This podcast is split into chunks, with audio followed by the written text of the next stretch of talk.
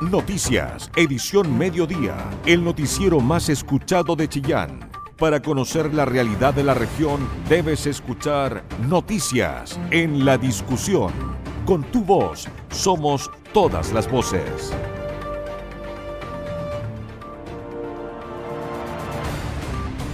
Y el 13 de septiembre próximo debuta en Ñuble el cobro telemático en las plazas de peajes laterales de la Ruta 5 Sur.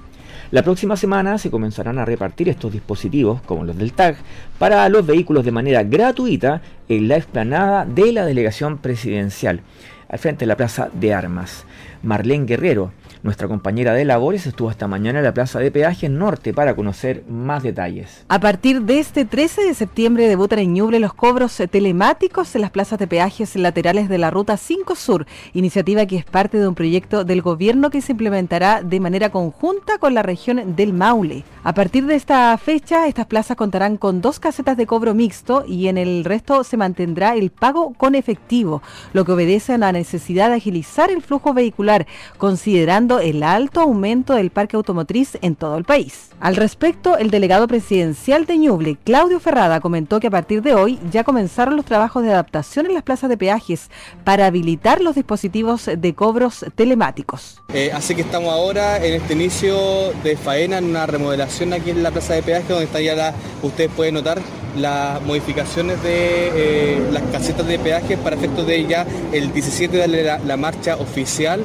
a esta nueva modalidad en el cual obviamente va a bajar eh, o va a descomprimir la, la congestión que se hace tanto al ingreso norte como al ingreso sur de la ciudad de Chillán. Pablo Soto, jefe de operaciones de la empresa Surbias Maule Ñuble, explicó que los dispositivos que se instalarán en los vehículos son compatibles con los sistemas de cobros telemáticos activos en todo el país, como por ejemplo el TAC de Santiago. Efectivamente nosotros vamos a contar nuestros TACs, nuestros, dispositivos de pago electrónico, son interoperables, es decir, al momento que usted cuente con este dispositivo puede circular por cualquier autopista o carretera de Chile que tenga este medio de pago y va a poder pagar a través de este sistema. Además, eh, decir que al momento de retirar el dispositivo, este queda asignado al, nombre del vehículo y al nombre del titular del, dueño del vehículo y con esto se le genera el, cobro al, al, vehículo. Conforme a lo anunciado por el Ceremi del MOP Paulo de la Fuente, a partir de la próxima semana se empezarán a distribuir de manera gratuita los dispositivos de cobros automáticos en la delegación provincial y en otros dos puntos de la región. Son 250 mil gratis y el llamado es a que la próxima semana concurran a la delegación. Si no alcanzan a concurrir a la delegación, lo importante es que van a haber dos puntos más. Uno en la eh, bencinera estación de servicio COPEC de San Carlos, pero también en la sección de descanso en Monteblanco perteneciente a Survías. Para obtener un dispositivo, los conductores tendrán que presentar el padrón de su vehículo y su cédula de identidad. Quienes no alcancen a recibir uno de estos artefactos podrán arrendarlos a la concesionaria. Información veraz, con periodistas de verdad. Noticias en la discusión. El gobierno regional de Ñuble aprobó una partida presupuestaria de más de 6.500 millones de pesos para la reposición del CESFAM Federico Pugaborne de Chillán Viejo iniciativa que producto del alza de los precios en materiales y mano de obra tuvo un incremento de recursos respecto a su valor inicial. El proyecto contempla la ejecución de las obras en una superficie de 2.668 metros cuadrados con dos niveles de edificación. Además, incorpora la reposición de equipamiento y de vehículos con el fin de brindar una mejor atención a los usuarios. El gobernador regional y también presidente del Consejo Regional de Ñuble, Óscar Crisóstomo, recordó que este proyecto estaba aprobado desde el año pasado, pero que producto precisamente de esta alza en los precios de la construcción no había sido posible de adjudicar. Bien, hoy hemos aprobado favorablemente el aumento de recursos para el CEFAN Federico Puga. Recordar que este es un proyecto que está aprobado el año pasado y que producto de la alza de los precios de la construcción no fue posible adjudicar y hemos encontrado necesario agilizar los procesos. De hecho, hace una semana y media salió con el, la resolución satisfactoria del MIDESO, el RS correspondiente, hicimos la comisión y hoy estamos votando favorablemente porque entendemos que beneficiar a cerca de 23.000 personas, dotándolo de mejor infraestructura y también a los cerca de 200 funcionarios, es una prioridad que tiene que tener este gobierno regional. Lo han entendido cada uno de los consejeros regionales y hemos aprobado de forma unánime el aumento de presupuesto. Ahora lo que resta es que el Servicio de Salud pueda adjudicar a la empresa que estaba dentro del marco presupuestario que hemos acordado para iniciar próximamente obras. Sabemos lo importante y lo relevante que es mejorar la salud la calidad de esta. Y eso parte por tener buena infraestructura. Por lo tanto, aquí hemos dado un paso decidido, son más de 6 mil millones de pesos, el CEFAN que mayor recurso ha recibido en los últimos años y creemos que la región de Ñuble se debe eso y mucho más. Los millonarios recursos fueron aprobados durante la última sesión del Consejo Regional. En representación del alcalde de Chillán Viejo estuvo presente la alcaldesa subrogante Lorena Monti, quien agradeció a los consejeros que dieron su voto favorable para esta importante iniciativa de la comuna. Bueno, estamos muy contentos, muy agradecidos del presidente del consejo y cada uno de los consejeros y consejeras que hoy dieron su voto favorable para esta importante iniciativa de nuestra comuna. La reposición de nuestro CEFAM es un anhelo que se proyecta ya hace muchos años y que hoy día con la reevaluación del proyecto y con los mayores aportes que nos entrega este gobierno regional nos permite darle viabilidad a que la ejecución de las obras pueda concretarse prontamente. Así que estamos muy felices, son más de 23.000 usuarios los que se atienden en ese CEFAM, CEFAM que fue concebido para 6.000 usuarios. Por lo tanto, hoy día se está entregando un servicio que no es de primera calidad, como cada uno de los chiambejanos y chiambejanas requiere. Así que estamos muy contentos, muy felices y agradecidos y esperanzados que el servicio de salud pueda generar rápidamente las instancias del contrato e iniciar las obras para poder darle vida a este proyecto que es la reposición y que agradece toda la comuna de Chillán Viejo y particularmente nuestro alcalde Jorge del Pozo Pastene. Pero los recursos para la reposición del CESFAM Federico Puga no fue el único proyecto de adelanto aprobado por el Consejo Regional.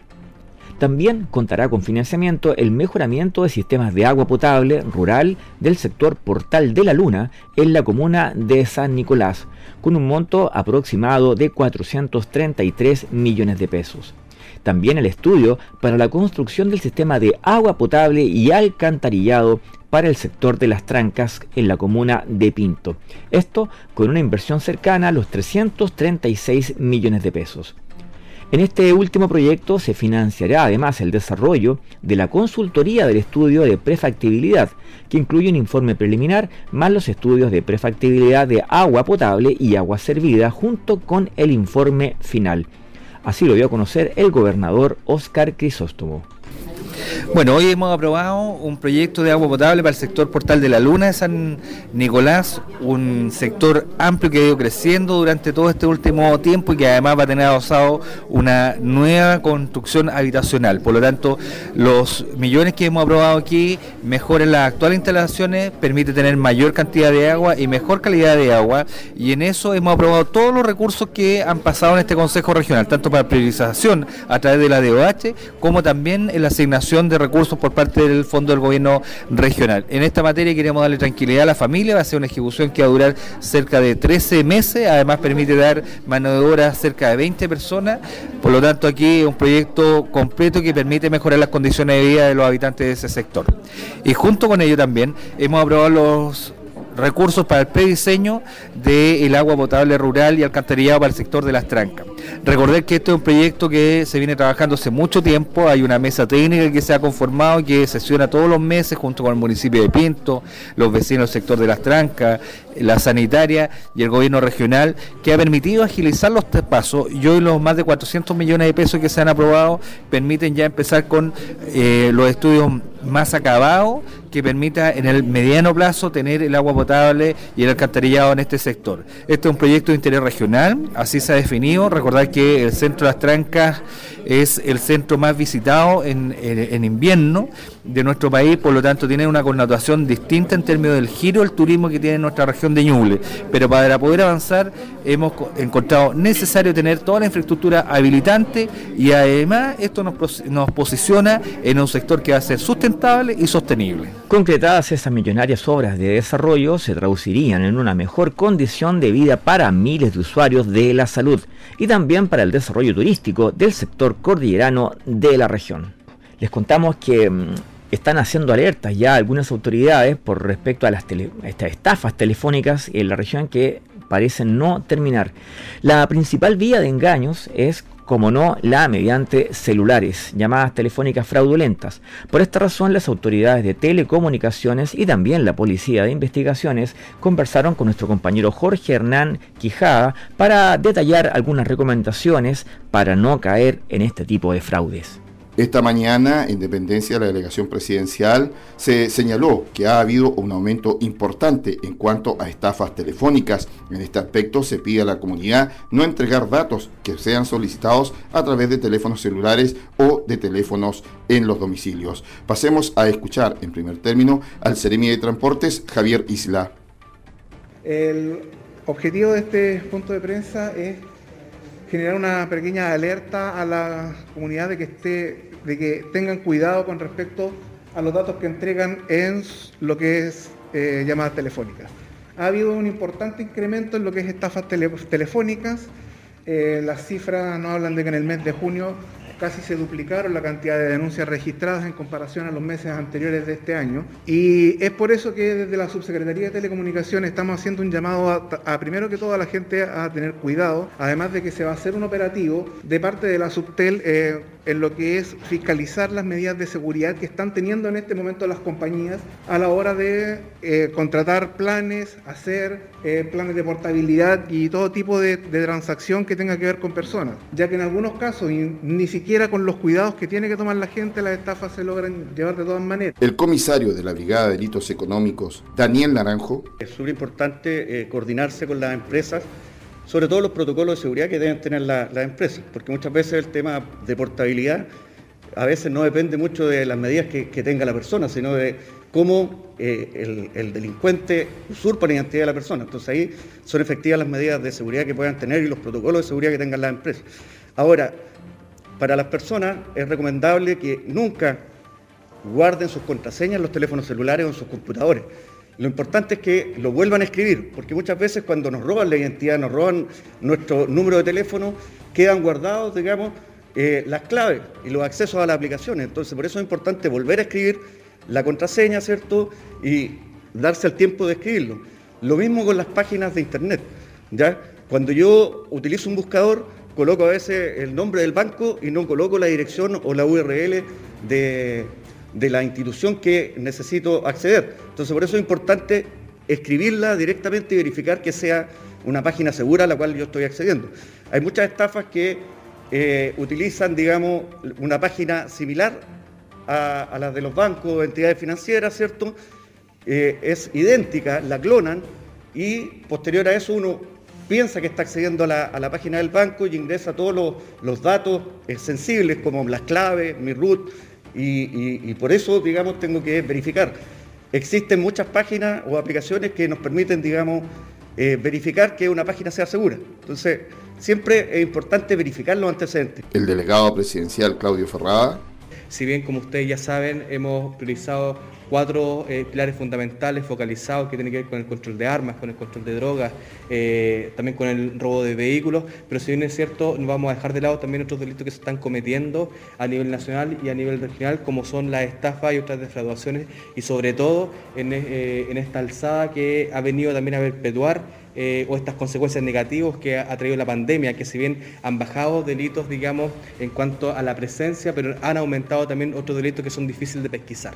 Uno de ellos precisamente son las estafas telefónicas y por eso hacemos un llamado también a la precaución a nuestras vecinas y vecinos a verificar aquellos que nuestro director y nuestro CEREMI también nos han recomendado a verificar las páginas eh, de internet en las cuales nosotros hacemos transferencias eh, electrónicas, también eh, preocuparse de no dar datos cuando tenemos algún tipo de sospecha de que estamos siendo también sujetos de víctimas de algún tipo de delito, de no ingresar a los links cuando nos envían también mensajes de texto de alguna compañía, en fin, hay varias medidas que tenemos que tomar, así que hacemos el llamado a la precaución, hacemos el llamado a estar alerta y sin perjuicio de aquello, también las autoridades, que es la que están aquí presentes, eh, eh, también vamos a hacer el trabajo, vamos a levantar también una mesa prolongada también para ir verificando, aquí hay más actores que tengan que eh, conversar, está el subsecretario de Telecomunicaciones tremendamente preocupado y así me lo ha manifestado también el CEREMI, está también la parte investigativa y logística que hace la Policía de Investigaciones, pero por supuesto hay otros entes que también son relevantes, tiene que estar el CERNAC también en esta conversación de cómo nos hacemos cargo también de la supervigilancia tecnológica y de cómo también hacemos la fiscalización adecuada a las empresas para que también mantengan ordenadas y siempre actualizadas sus datos de Internet. En fin, eh, solamente queremos presentar que la preocupación de esta delegación en materia de seguridad no solamente está eh, subinscrita, digamos, a los cuatro pilares que hemos focalizado, sino que también a todos los delitos correspondientes y que nos preocupan eh, el alza y que estamos combatiendo día a día con todos los actores correspondientes. El llamado es a la comunidad a no entregar sus datos personales y a verificar que definitivamente las páginas web o muchas veces estas empresas realmente sean quienes están solicitando esta información a través de visitar también a las empresas si están desarrollando algún tipo de encuesta. Con tu voz somos todas las voces, noticias en la discusión, el medio informativo más importante de la región de Ñuble. Una nueva alza de las bencinas golpeará de nuevo los bolsillos de los automovilistas a partir de este jueves. En contraste, esta alza se produce justo en medio de una semana en que bajó el dólar y también el valor del crudo a nivel internacional. Para poder entender este fenómeno, nuestro colega Danilo Barahona conversó con algunos expertos del ramo. Las bencinas siguen al alza a nivel nacional pasando la barrera de los 1.300 pesos, lo que sin duda preocupa al automovilista que ven con urgencias una posible baja en los combustibles. A pesar de que el dólar tendió a la baja y el precio de barril de crudo bajó, las bencinas no dan a tregua a nivel nacional y se mantiene en una creciente alza, lo que encarece los servicios tanto de transporte de pasajeros como de mercadería. Cabe indicar que el precio del dominado oro negro a nivel internacional cayó gracias a la recesión económica que está afectando a Estados Unidos, China y Europa, lo que hace que la demanda por el combustible disminuya. A nivel nacional, el presidente de la Asociación de Distribuidores de Combustibles, Fernando Rodríguez, en una entrevista para Mega Noticias, proyectó una baja en los valores de las bencinas que llegarían, según son dichos, a los mil pesos. Es por esto que fuimos en consulta de nuestros expertos de la región de Ñuble, donde explicaron el fenómeno del incremento de las bencinas a pesar de los indicadores económicos a nivel mundial. El director de Desarrollo Económico Productivo de la Comuna de Chillán, Renato Segura, comentó sobre la baja de crudo a nivel mundial y que podría impactar positivamente en una baja de las bencinas a nivel nacional. Ya, eso ese es un factor que, debería tarde o temprano reflejarse, porque hay, que recordar que hay una reposición de stock de, combustible en el país. Normalmente eso va en la medida en que los stocks se van reponiendo a precios más bajos, eso debería ir reflejando eh, en el precio, en un menor precio del combustible.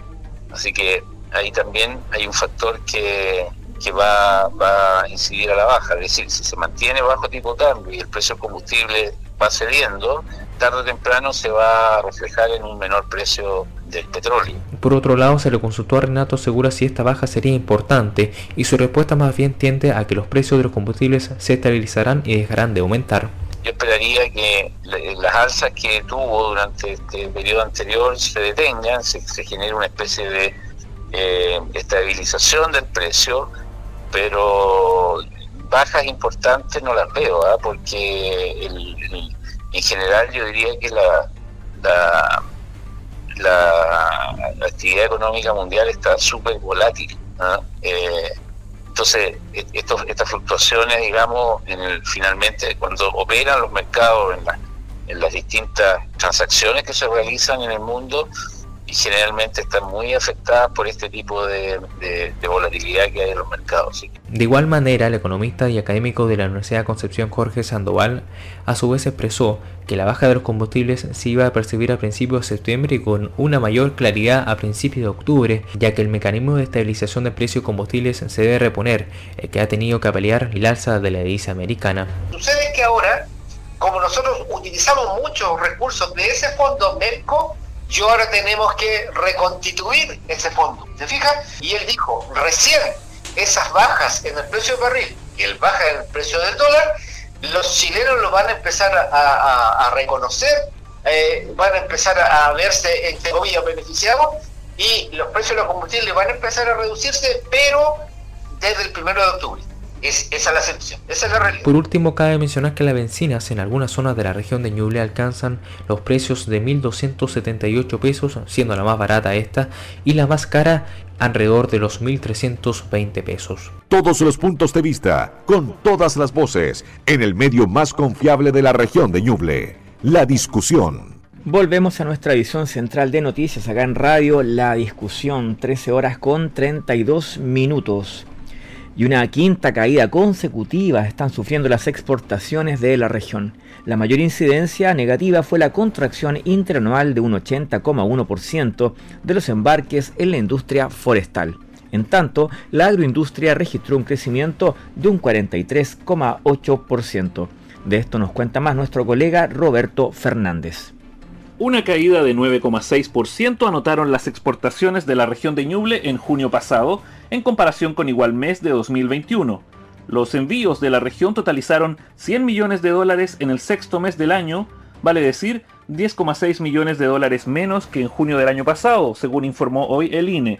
Se trata de la quinta caída del año que se suma a las de mayo, abril, febrero y enero.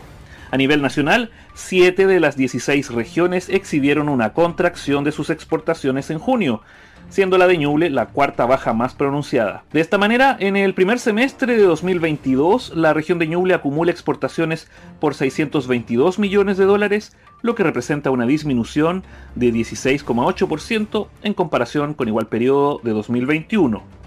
El menor dinamismo de las exportaciones se debió principalmente al sector industria, que se contrajo 15% respecto a junio de 2021, destacando la incidencia negativa de los productos forestales, que registraron una caída de 80%, al pasar de 49 millones de dólares en junio del 2021 a 9,8 millones de dólares en junio de 2022. No obstante, dentro del sector industria también hubo resultados positivos, como los alimentos, cuyos envíos registraron un crecimiento interanual de 43,8%, al sumar embarques por 36 millones de dólares.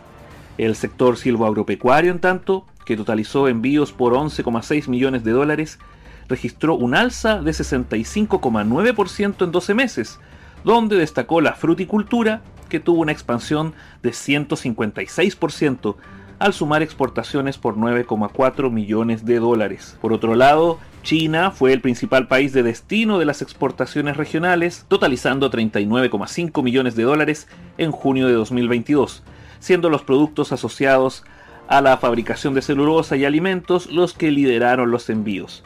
Al comparar con igual mes del año anterior, los embarques a China aumentaron 45,6%. En segundo lugar, eh, los envíos a Estados Unidos alcanzaron 20,8 millones de dólares, disminuyendo 56% en 12 meses, siendo alimentos y fruticultura las principales ramas de productos exportados a este país. Y en tercer lugar, los embarques a Italia totalizaron 6,3 millones de dólares, registrando un alza interanual de 309%. Los principales productos exportados a este país fueron de los rubros fruticultura y forestales. Porque tu opinión nos importa. Escuchas noticias en la discusión. La Cámara Chilena de la Construcción planteó participar en los proyectos de viviendas y ejecución vial vigentes en la región para reactivar el rubro de la construcción. La nota es de Jorge Hernán Quijada. El presidente de la Cámara de Comercio en Ñuble, Ricardo Salman, hizo un llamado a las autoridades a nivel regional y nacional para que de esta manera se puedan destrabar y comenzar a desarrollar dos grandes proyectos viales que van a permitir mejorar lo que es la instancia de movilización en nuestra región y también en la ciudad de Chillán. En esta instancia piden tener más participación y reunión en estos grandes proyectos. Escuchemos a Ricardo Salman, presidente de la Cámara Chilena de la Construcción. Efectivamente tenemos grandes desafíos, tenemos que correr el cerco de la inversión. Hoy día tenemos bastante que hacer, al respecto, tenemos bastante déficit como región en términos de, construcción de obras viales en zonas rurales que habiliten a los sectores a ser más productivos tenemos que seguir avanzando en la construcción de los embalses y sin duda en la construcción de obras de riego y de, proyectos habitacionales que tenemos déficit muy, muy elevado. Tenemos que estar de cerca trabajando colaborativamente con nuestra autoridad eh, en ese esquema que nos ha caracterizado y que con ello hemos podido sacar proyectos adelante más prontamente. Para eso, para eso estamos hoy día eh, sensibilizando y, apurando todos los proyectos. Es fundamental que nos terminemos de establecer como región. La verdad que tenemos servicios que todavía nos falta que estén al 100%. Eh, en eso tenemos bastante que hacer porque los presupuestos, si bien han llegado y la inversión privada va por delante, necesitamos que la inversión pública no se nos quede atrás y al contrario, la inversión pública es los que habilita mucho más proyectos privados y, productividad y, tenemos que con ello salir de los elevados puestos que nos hemos caracterizado como región en términos de alto desempleo, eh, pobreza eh, y, déficit. Entonces, ese es nuestro desafío, esas son nuestras metas y estamos trabajando de cerca con nuestra autoridad eh, para poder colaborar en ello. Sobre el momento actual que vive el proceso de construcción de viviendas. Sin duda, en eso hemos avanzado favorablemente disminuyendo los campamentos. En los últimos tres años en que hemos tenido una mesa de trabajo con el MIMBU, gracias a eso hemos podido bajar la cantidad de familias viviendo en campamentos de algo, algo más de 400, menos de 300 familias y en camino para poder disminuir y ojalá en un, mediano plazo de tres años esperamos poder dejar eliminado o, las familias que viven en campamentos ya tengan su casa definitiva. Y en cuanto a los déficits, efectivamente eh, eh, se ha dificultado para poder eh, seguir adelante las alzas de costo y escasez de materiales y también de mano de obra que recién ha comenzado, esperamos que empiece a tener un alivio, eso, y ello ha dificultado el cumplimiento de las metas, la ha retrasado un poco, pero pensamos que en eso vamos a seguir trabajando y poder acercarnos a, cumplir las, metas que, tiene este gobierno y poder ir más allá, porque la verdad que los déficits todavía son son más altos. Tenemos que avanzar hacia una planificación, hacia una, ciudad ordenada y ahí hay harta inversión pública y privada que, que, podemos ayudar a hacer. Ricardo Salman hizo un llamado a los empresarios porque así como están hoy el precio de los materiales, la verdad es que se ve bastante difícil que algunos proyectos puedan seguir su marcha de construcción e incluso algunos ni siquiera iniciar obras en cuanto a viviendas. Información veraz, con periodistas de verdad, noticias en la discusión. Un innovador programa que busca recuperar más de 25.000 hectáreas de manejo, restauración y forestación de bosque nativo a lo largo de seis regiones de nuestro país fue lanzado esta jornada en Ñuble. La iniciativa es una de las más grandes de Latinoamérica en materia de conservación y restauración y es encabezada por la Organización de las Naciones Unidas para la Alimentación y la Agricultura.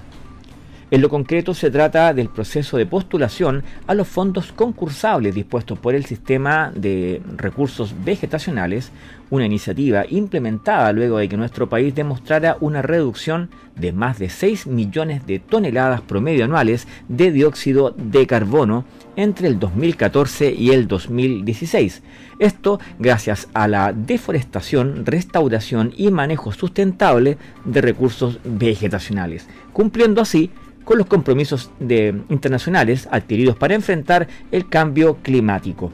Arnoldo Chivar Torres, director regional de la CONAF de la región de los ríos, una de las primeras regiones en llevar a cabo la actividad, se refirió a los alcances del programa que desembarcan ahora en Ñuble. Este tipo de proyectos para nosotros son fundamentales porque involucran procesos de restauración y recuperación del bosque nativo en la región eh, sobre todo en bosques degradados o deteriorados y también en la recuperación de lugares donde no hay bosque y que en definitiva la convocatoria hoy día eh, dio cuenta del alto interés que existe en los propietarios respecto de este tipo de proyectos. Aliro Gascón, representante de la misma institución de la región del Maule, destacó también las ventajas del proyecto y hizo referencia al proceso de consultas para la postulación a los fondos para mí fue bastante provechosa y, las personas también si quedan con dudas pueden hacer las consultas a, ya sea por página de internet de CONAF, eh, www.conaf.cl o si no también a la FAO. Y también pueden acercarse a las oficinas provinciales entre, bueno, de las cuatro provincias que tenemos en, la, región del Maule. Y ahí hacer las consultas directamente a las personas que trabajan en, fundamentalmente vinculados a lo que es el bosque nativo. Como lo decía Liro Gascón, las postulaciones están disponibles en los sitios web de la CONAF, también de la FAO, y se extenderán hasta el 8 de septiembre. Se dispuso de profesionales para poder asistir a los interesados en este proceso. Periodismo regional con noticias de verdad. Noticias en la discusión.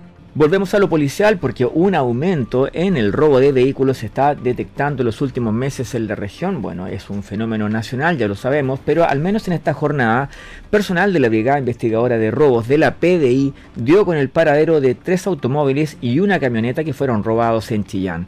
Se encontró también armas de fuego, por lo que se presume la ocupación de estos móviles para cometer otros delitos. Jorge Hernán Quijada amplía esta nota policial.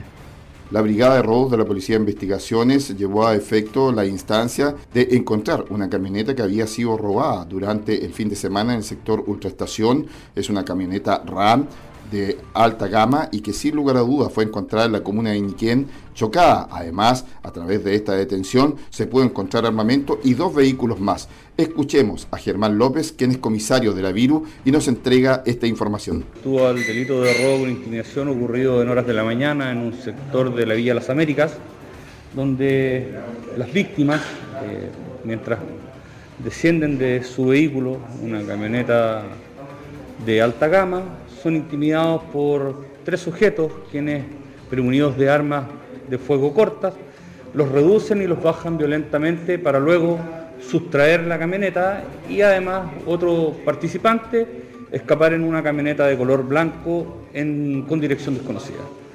Eh, con estos antecedentes se apersonan dos equipos de la Brigada Investigadora de Robo, quienes eh, toman conocimiento de que hubo un accidente de una camioneta de similares características a las que participan en este delito, por lo cual se dirigen hasta el sector de Ñiquén, en la comuna de San Carlos, estableciendo que una camioneta se encontraba siniestrada al costado de un camino rural, la cual mantenía un encargo por el delito de robo con violencia ocurrido en la ciudad de Santiago. Con esta información se procede a hacer un seguimiento por la vía de escape de estos sujetos, haciendo, realizando empadronamiento, eh, posicionando distintas eh, técnicas investigativas, logrando establecer que en una parcela se encontraban un vehículo similar a sustraído primariamente, el cual se encontraba cubierto en su placa patente y parte de su carrocería, por lo cual se coordina con el Ministerio Público y Juzgado de Garantía la respectiva orden de entrega y registro, encontrando la camioneta sustraída en la ciudad de Chillán, además de otro vehículo de alta gama sustraído en la ciudad de Curicó. Al ingreso al inmueble se logra ubicar una arma eh, de fuego para pericia, la cual fue utilizada en el primer delito, eh, alrededor de un kilo 600 gramos de cannabis sativa lista para su dosificación y venta, además de distintos precursores químicos que estamos en materia de investigación para determinar su procedencia. De esta manera, la policía señaló que es importante desarrollar a tiempo las denuncias y entregar algunos datos en cuanto a lo que es vestimentas, tipos de personas y cuántos son los que participaron en algún hecho ilícito si es que usted es víctima de algún tipo de robo de vehículos, que en el último tiempo han ido en aumento. Con tu voz somos todas las voces, noticias en la discusión, el medio informativo más importante de la región de Ñuble. Siguiendo notas policiales, les contamos que carabineros del retén Ñipas, luego de recibir un llamado de la CENCO por parte del funcionario de Forestar Arauco, comenzó a hacer una fiscalización en el predio El Guindo en Curanilahue. Ahí lograron detener a un camión sin placa patente que había estado presumiblemente haciendo extracción ilegal de madera de pino. Eh, lo que encontraron fueron cerca de 25 metros cúbicos avaluados en 2 millones de pesos, lo que trasladaban hasta el parque industrial y realizaban el trasvasije de madera a otro camión. Este camión fue seguido vía aérea a través de drones, lo que también permitió obviamente el guía del trabajo hecho en terreno por personal policial se dispuso de la detención del conductor de este camión, camión que quedó incautado, y el chofer que pasará a control de detención mañana miércoles. Todos los puntos de vista, con todas las voces, en el medio más confiable de la región de Ñuble, la discusión. Bueno, ahora nos hacemos cargo también de algunas consultas que han estado haciendo algunos de nuestros lectores a través de nuestras redes sociales, Facebook. ¿Qué pasó con la mujer que acompañaba al profesor de Yungay, ¿verdad? Hablamos de Eric em, Bello, quien falleció el día jueves de la semana pasada luego que su vehículo colisionara con un tren de pasajeros que venía desde Santiago a Chillán en la noche del jueves. La mujer estaba con un estado de gravidez, por lo tanto había sido internada de urgencia en el hospital Herminda Martín. Consultado, el personal de comunicaciones del hospital por nuestro equipo de periodistas de la discusión se nos informa que la mujer ya logró ser dada de alta por lo tanto, ella y su bebé estarían a salvo y ya se encuentra en su hogar em, bajo condición de reposo. Bueno, y a raíz de lo mismo, el alcalde Camilo Benavente anunció en la última reunión de Consejo Municipal, luego de ser interpelado por esta situación por algunos concejales como Queenie Aitken y Brígida Ormazábal, y anunció que se iba a reunir en Santiago eh, con el nuevo director de EFE, reunión o audiencia, mejor dicho, que había estado solicitando hace varias semanas, pero que no había podido concretarse debido a que el nuevo director de EFE fue recientemente nombrado, hace no más de una o dos semanas.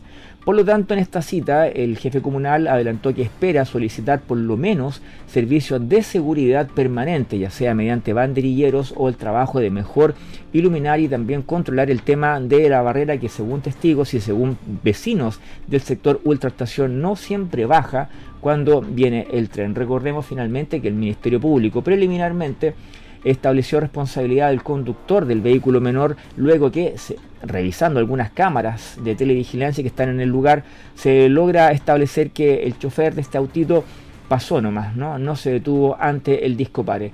Recordemos también que eh, haya o no disco pare, la ley de tránsito es clara y dice que todo vehículo se debe detener ante la línea, antes de cruzar la línea férrea, haya o no señalética. En este caso, el profesor de física del Liceo Yungay, lamentablemente, según esta información que entrega el Ministerio Público, no lo hizo, siendo impactado fatalmente por este tren. Noticias, edición mediodía, el noticiero más escuchado de Chillán, periodismo regional con noticias de verdad, en la discusión, con tu voz, somos todas las voces.